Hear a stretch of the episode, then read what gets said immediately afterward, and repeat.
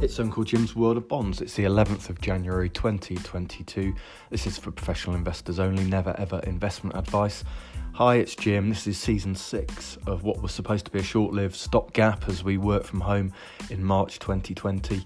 Uh, back working at home again uh, this month, but hopefully for not too much longer.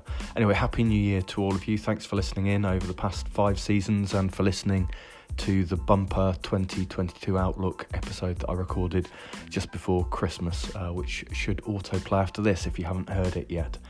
Anyway, it's been a very dramatic start to the year uh, for fixed income, especially in government bond world, and this is mainly due to developments in the US labour market and Fed speak. So, I mean, just this week we've had Fed President Barkin say that uh, the labour market is as tight as it could be at this point. Earlier this year, we had the minutes of the December FOMC meeting. Um, this is the, the Federal Reserve's kind of monthly policy meeting in which they were talking about an early liftoff in rates. And uh, to quote, most participants judged that maximum employment would come relatively soon, leading to a potentially faster pace of policy rate normalisation. On top of that, we had uh, US employment data come out earlier this month. The unemployment rate in the US, uh, U3, which is the, the narrow rate of unemployment, fell to 3.9% not quite down to the lows that we saw in February 2020 of 3.5% immediately before COVID, but uh, as near as uh, you can get almost. And U6, that much broader measure of unemployment that measures people who aren't able to work as many hours as they'd like to, i.e., they'd like to be working full time but are only working part time or, um, or, or other kind of, it's a kind of uh, people who are marginally attached to the labour market. Um, that was at 23% back at the peak in 2020. It's now down to 7.3% and falling rapidly again. So, everything going on in the labour market points to tightness. Uh, fears that that will come through into a, a wage price spiral. Um, I think that that's unclear at this point, but that's certainly something that means that the Fed is likely to hike uh, away from what are still emergency levels of interest rates sooner rather than later. Um, and so last week, the 30 year US Treasury bond had a total return of minus 9.5% nearly, and that was the worst week that it had had since records began nearly 50 years ago for that 30 year bond, 10 years down over 4% in total return um, terms, and these were three standard deviation moves, and it came on the back of seven consecutive days of bonds selling off. So we're now left in a position where 10 year US Treasury bond yields are at 1.75%. That's 25 basis points higher year to date.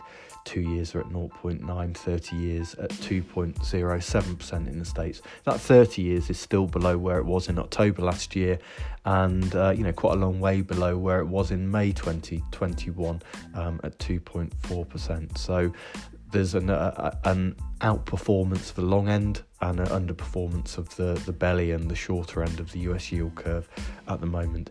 And this has been driven by real yields rather than inflation expectations. Inflation expectations have been relatively stable over the past month or so. If anything, they're lower than they were at the start of the year. So if you look at the break even inflation rate, this is the, the difference between nominal yields and inflation linked yields on the TIPS. Um, at the start of the year, five year break evens were at 2.8%.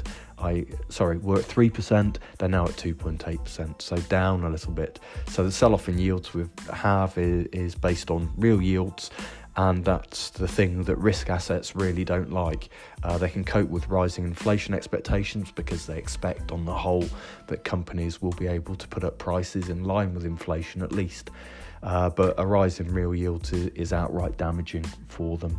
And so uh, risky assets haven't had a great start to the year. Um, and it's really been growth, tech, Bitcoiny stuff that has done uh, the worst. Uh, so I think the Nasdaq is something like 10% off its high now. The other thing people are looking out for is the bund market, and as you probably know, 10-year bunds have been had negative yields for quite a long time, well before COVID, in fact. So, spring 2019 was the time that 10 year bund yields went negative. Um, they're now at minus 0.04%, so just four basis points away from returning to a positive yield there um, in the United States. So that's really what's going on in government bond markets, a, a story of uh, extreme weakness so far this year. It hasn't fed through dramatically into wider credit spreads. Um, I say risk assets are wobbling a little bit, and high yield, which is the, the riskier end of credit, certainly is wider. And we saw that the US ETFs based on high yield bonds um, retested yesterday the lows that they hit in December 2021, and they were one year lows in terms of prices. And yesterday we saw TMT names underperform anything uh, up to a point or more lower. So there is a, little bit of weakness going on in, in high yield, but generally investment grade is holding up.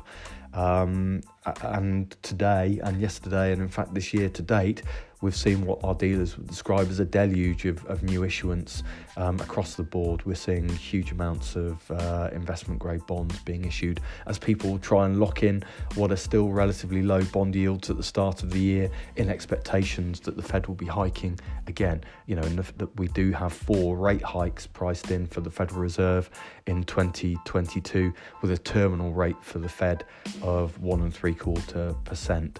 Um, so, you know, rate hiking cycle certainly in the market now. That's about it for today. I'd say that the biggest debate economically that we had while uh, people were off over Christmas was really around price controls.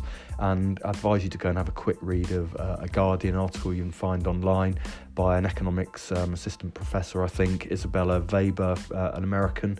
Um, the title is Could Strategic Price Controls Help Fight Inflation? And this caused all sorts of punch ups in social media amongst uh, academics, including people like Paul Krugman, uh, Nobel Prize winner, uh, James Galbraith, uh, you know, extremely famous um, economist, Stephanie Kelton, who wrote about MMT.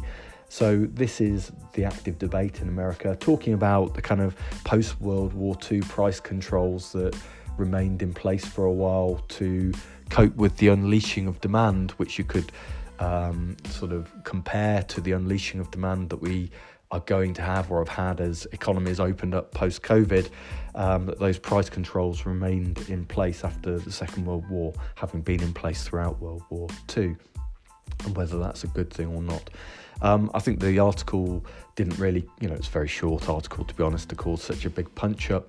But, um, you know, thinking about the UK, we do have a number of price caps in place around, for instance, rail fares, um, energy bills, and so forth. So it's, it's not something that um, the authorities have never done in modern econ- economics, um, but I think it's a more difficult uh, argument to make that we should be putting price caps on second-hand car prices or, or, or more widely in the economy at the moment. But that's the debate that's being had um, right now on Twitter if you go and have a look. Anyway, it's great to be back. Um, I hope you enjoyed Nottingham Forest win over Arsenal on Sunday in the FA Cup. I certainly did. Have a great 2022. Speak to you soon. Bye.